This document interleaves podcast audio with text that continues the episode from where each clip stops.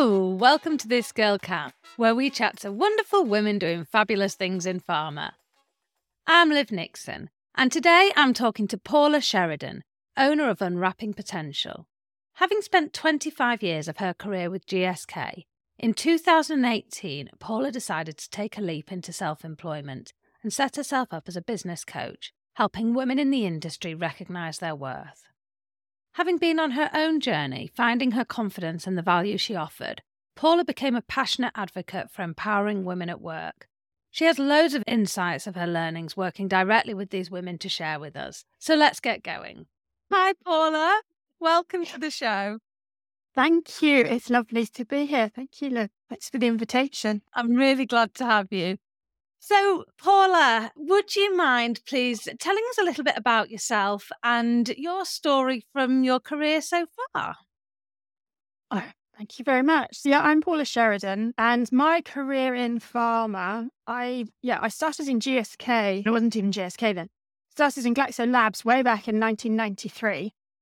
And I'm one of the few people who stayed with the same company all the way through. So I spent 25 years in what subsequently became GSK. And I guess I didn't, it's not that I set out going, oh, I'm going to forge a career in this one company. It was more that every time I got a bit bored, another job would come up and I'd go, oh, that looks good. I'll go and do that.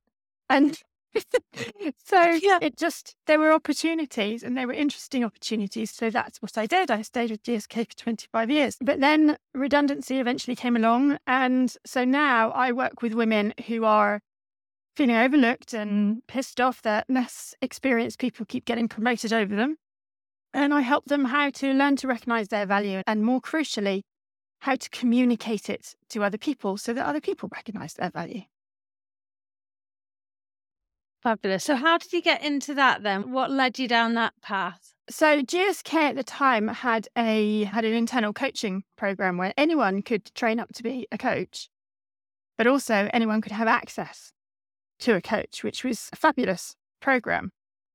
And I really enjoyed that. And I really enjoyed some of the other stuff around it that, that I did, which was around being on the steerco for the UK Women's Network and organising those kinds of conferences and developmental events, that kind of thing. And a lot of, there was quite a common theme that kept coming out in terms of this frustration of not being noticed, women feeling that they're not being noticed and it wasn't, yeah, what do I have to do to be noticed? And so I guess that's where yeah. I really went to in, in terms of yeah, this stuff matters. So go back for me a little further, if you would, Paula. Tell me a little bit about how you came to work in the pharma industry in the first place, and paint paint the full picture for me. I yeah, I did medical science at university, and then came out of university thinking I have no idea what I'm going to do. I knew that I didn't want to follow. Hi, oh, the milk round of management consultancy, accountancy, all of that kind of thing, which a whole load of my university mates were doing. It just it didn't really grab me. Yeah. And then my dad was a pharmacist, and he said these drug reps seem to have quite a nice life. And so. I went out with one for the day, and I thought, oh no, this is a bit more interesting. This is going out and about. This is talking to people. This is you can.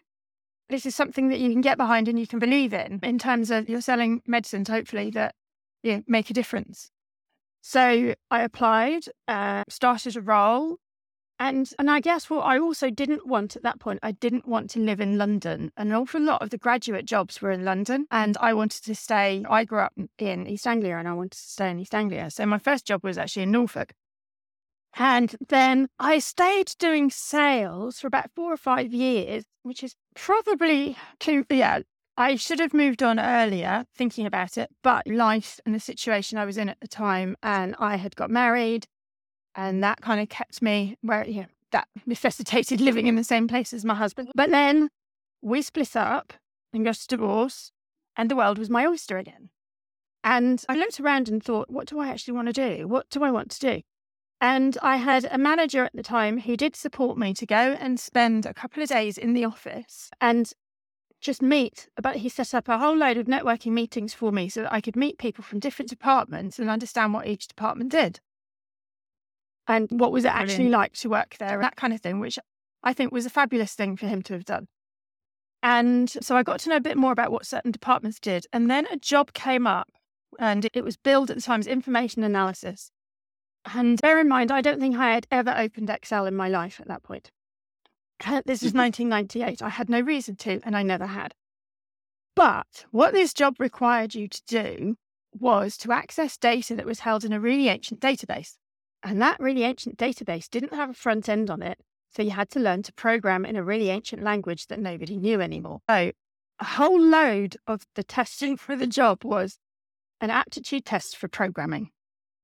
And turns out I have an aptitude for programming and quite a high aptitude for programming. And so, despite not having actually the skills for the job at the time, I got the job based on a really high aptitude and the fact that experience of the company, I knew the drugs and what they were about, I, the context in which to place them, I knew how the sales system worked, all of that kind of stuff.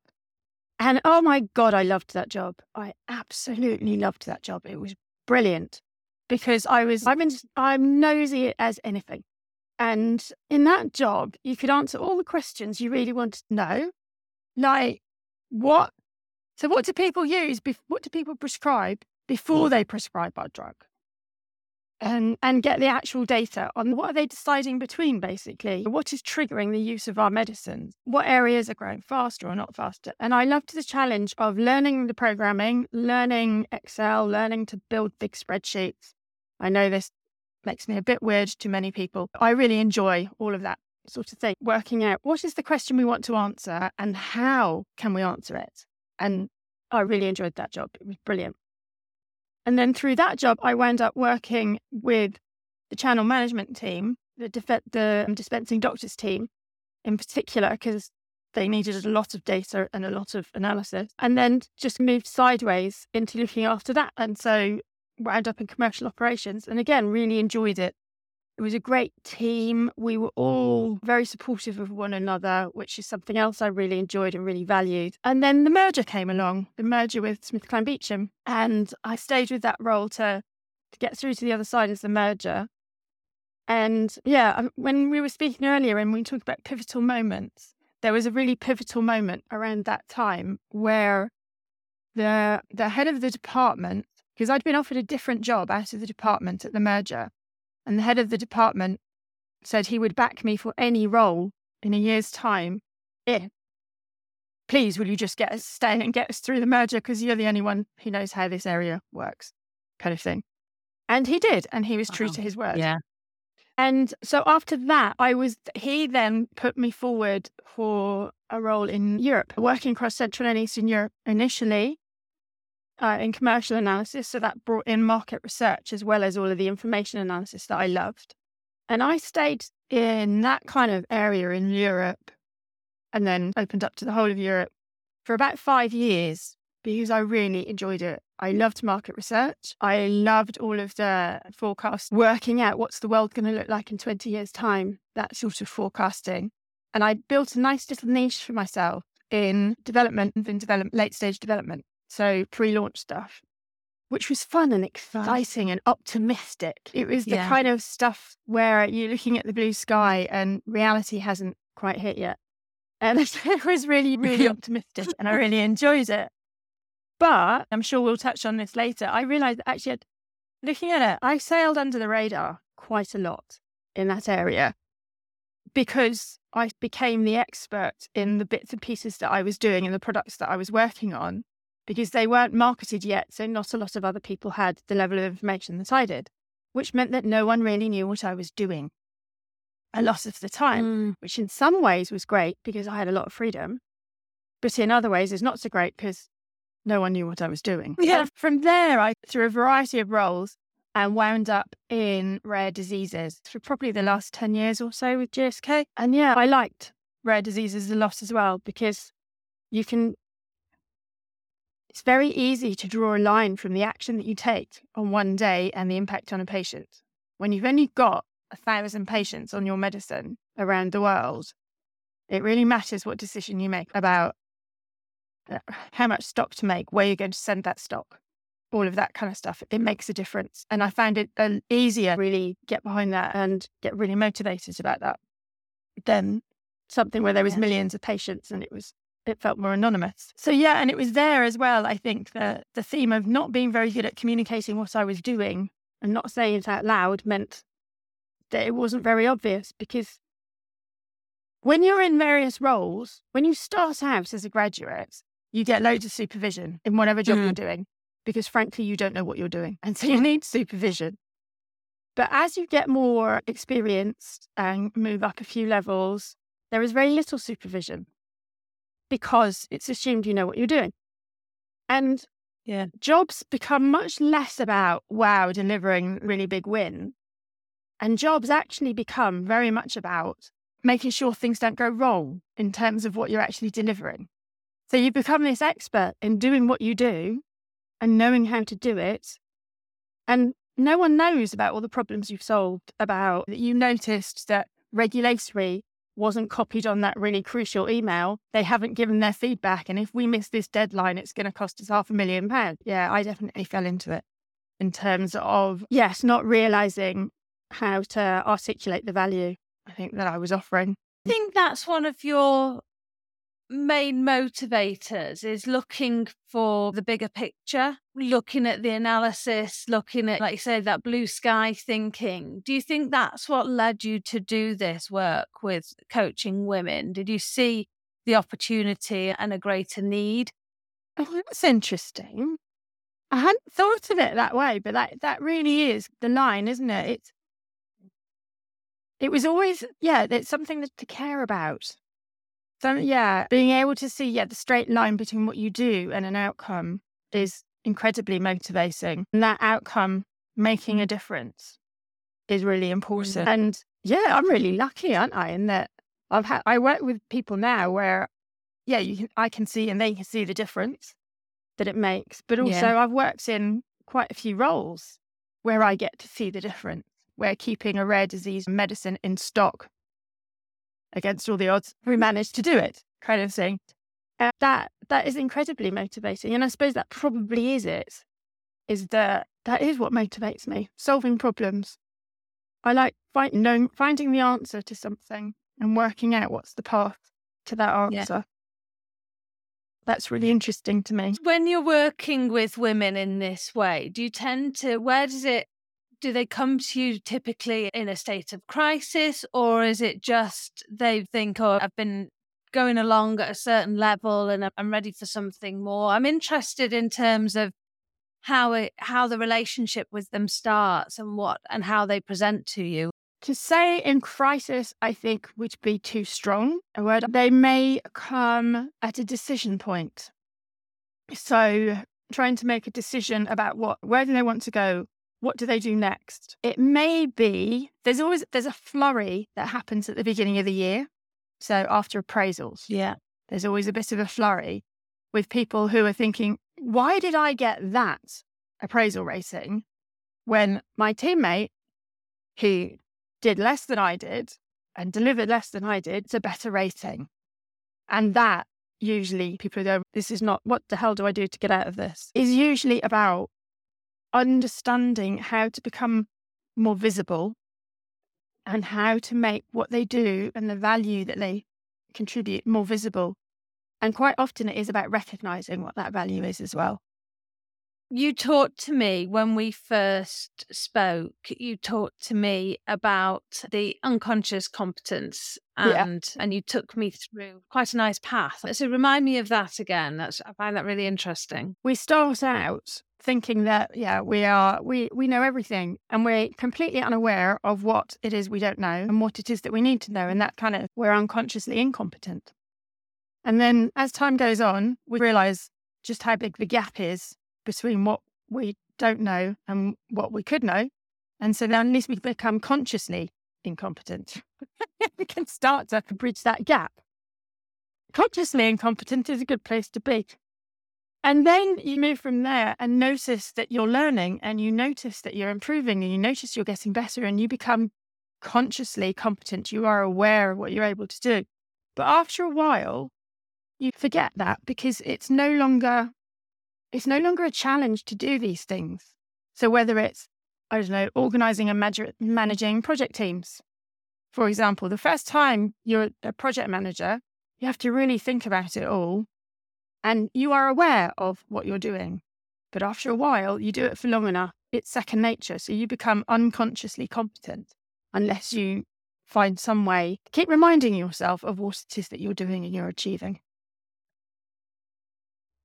See, that must be then very commonly linked to these feelings of imposter syndrome yeah. that people feel if you are if things start to become so natural to you and it isn't and you're not necessarily the sort of person that's very good at reminding yourself of the skills you have and then you're put into a new environment. Is that basically part of overcoming yeah. imposter syndrome? Yes imposter like the imposter phenomenon is often related to feeling like you don't belong in a particular environment or a particular group for whatever reason. So it may be because you're the only woman in an all male group.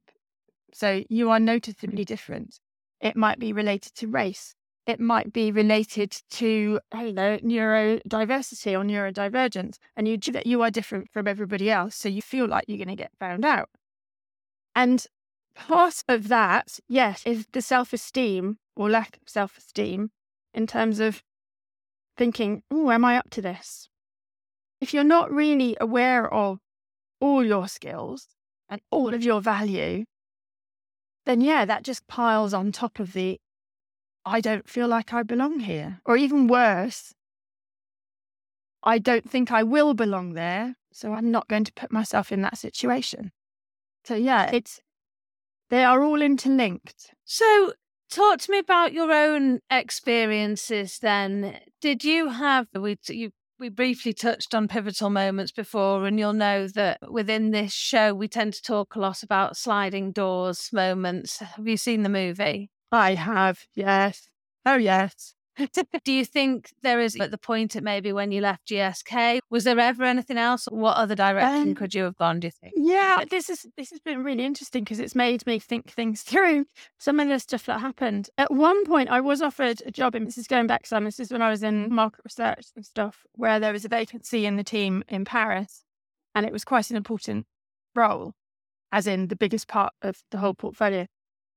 And I did actually turn it down because I knew that I wouldn't find it interesting enough. I knew that I really enjoyed the variety of having a whole range of things to look after, which was what I was covering at the time in the role that I had. And I knew I wouldn't find that interesting enough just having only a couple of things to look after. But it was a job in Paris. God, yeah, but and when yes, at the time of leaving GSK, I there was a job that I would have loved, and actually I stepped back from the interviews for it because. So I'm not saying oh I'd have definitely got it at all, but I was on the interview list and I did step back from it and chose to take the redundancy because I really it felt like a time where I needed to stand up and yeah, put my money where my mouth was, so to speak.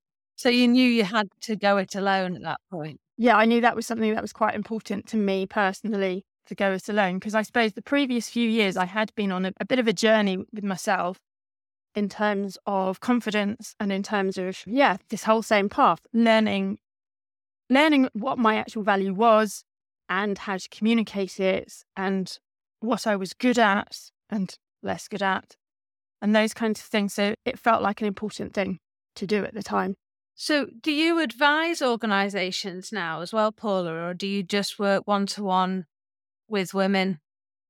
At the moment, I work one to one with women, and yeah, I would love to get into more conversation with advising organizations. And I'm putting together some group yeah. coaching programs as well, because there's something about the accountability of being in a group with others that can be really motivating for people. And it can also the benefits for the companies as well in terms of people networking and getting a broader understanding of the company and its roles and that kind of thing. So I'm putting something together on yeah. that. But at the moment, yeah, I work with one to one clients. I guess from your experience that you have with all of these women, you have quite a unique take on on how different situations could be approached, I suppose. Well, yeah, I guess so. We all we've all experienced really good managers. At least I hope we have at some point in our career. At least once at some point, yeah. Yeah, well, ex- exactly. And we've all experienced probably at some point managers who didn't really care. And let's mm. hope that was only once as well. But in between, there's a whole bunch of managers and leaders who do care, but they're kind of maybe missing the mark in terms of only looking at the world through their perspective, through their own lens and their range of experiences, and not seeing that different people come with a whole different set of experiences and maybe need things a different approach for them to succeed. As a woman, having been very effectively trained to wait to be noticed, and everything mm-hmm. in society is improving somewhat.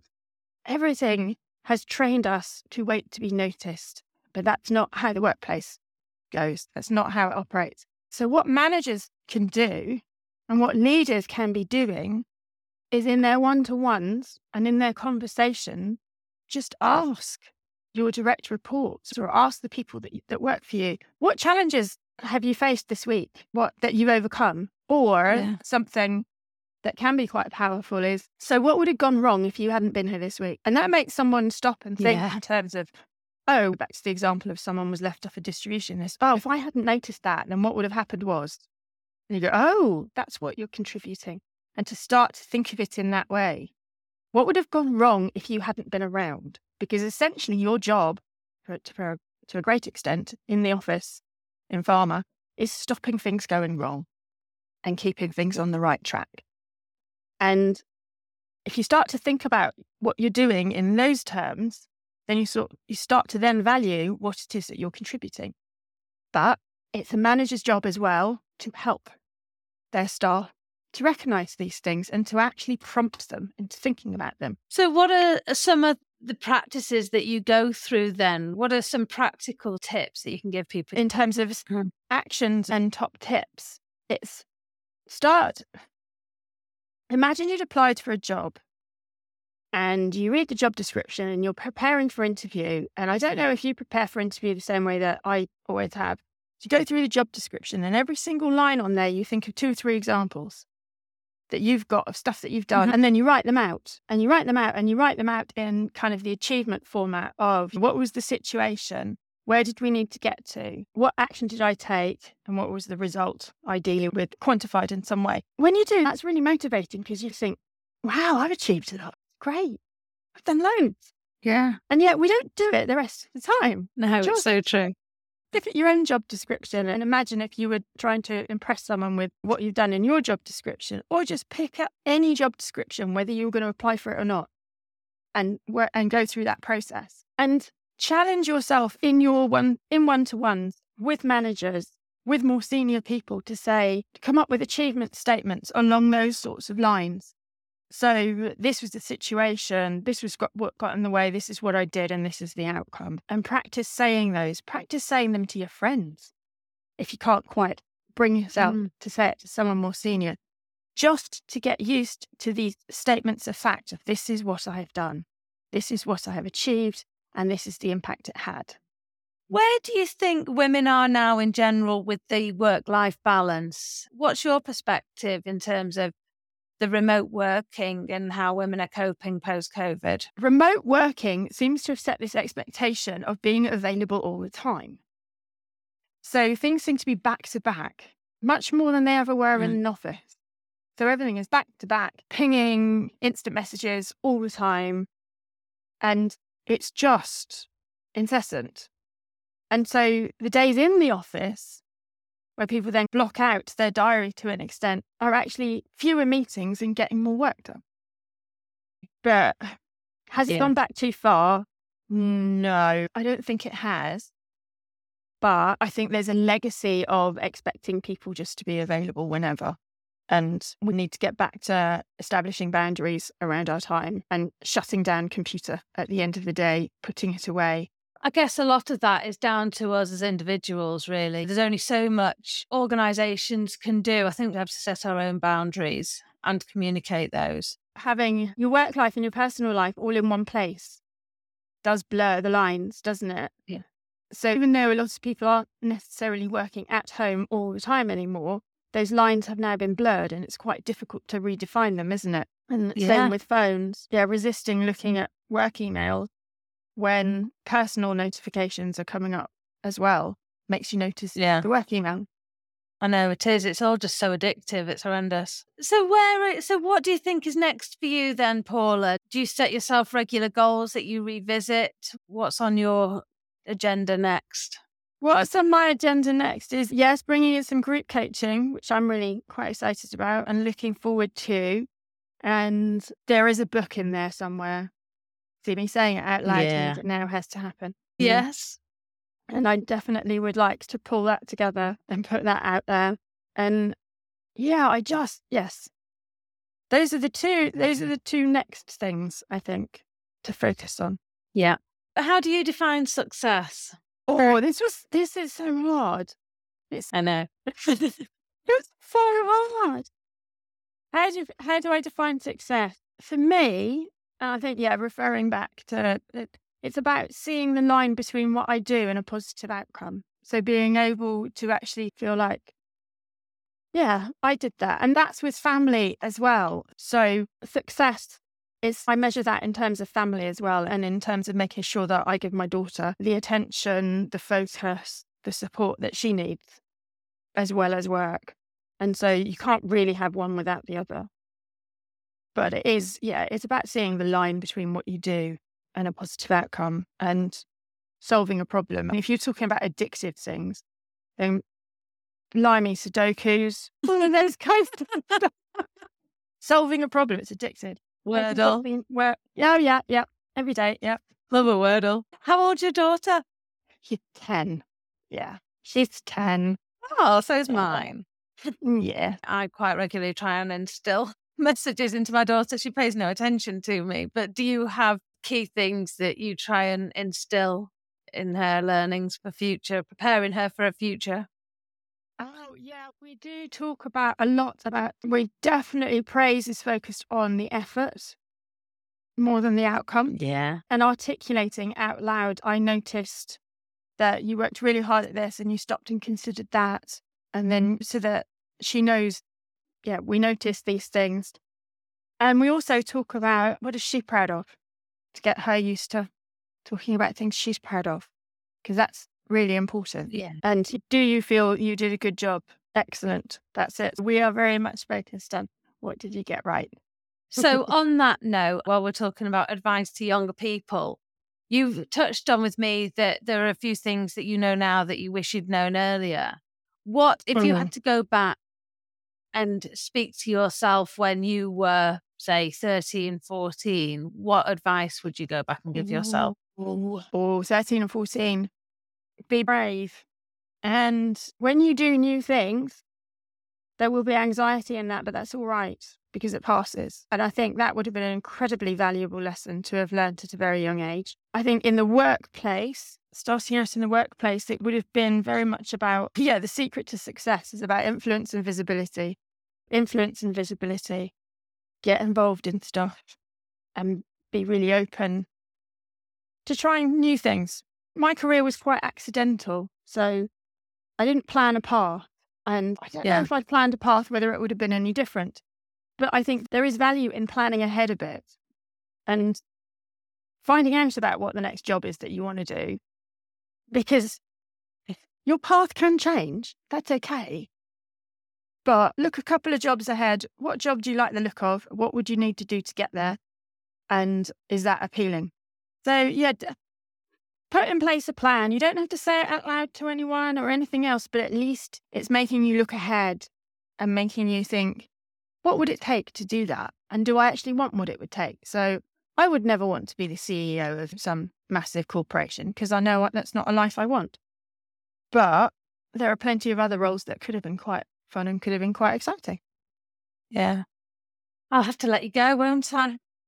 I've really enjoyed this. Paula, thank you so much for coming on the show. It has been an absolute pleasure to hear A, your story, but also the advice that you have for people, because there's been some really valuable stuff there. Really appreciate it. Thank you. Oh, no, thank you for inviting me. I've really enjoyed this. It's great. thank you. Well, that is it for another episode. Thank you so much for listening. If you haven't done so yet and you're enjoying the podcast, please do subscribe or hit follow. It makes a huge difference. You can now also join This Girl KAM as a member, where you'll get invited to join recording sessions, regular mentions on the show, and discounted or even free tickets to our live events. To find out more, head to patreon.com forward slash This Girl KAM. As always, go to thisgirlkam.com to see this interview in print and to find out who my guest is next week. You can follow me on LinkedIn, Instagram, Twitter, and Facebook, all under This Girl KAM. Thanks again, everyone. Bye for now.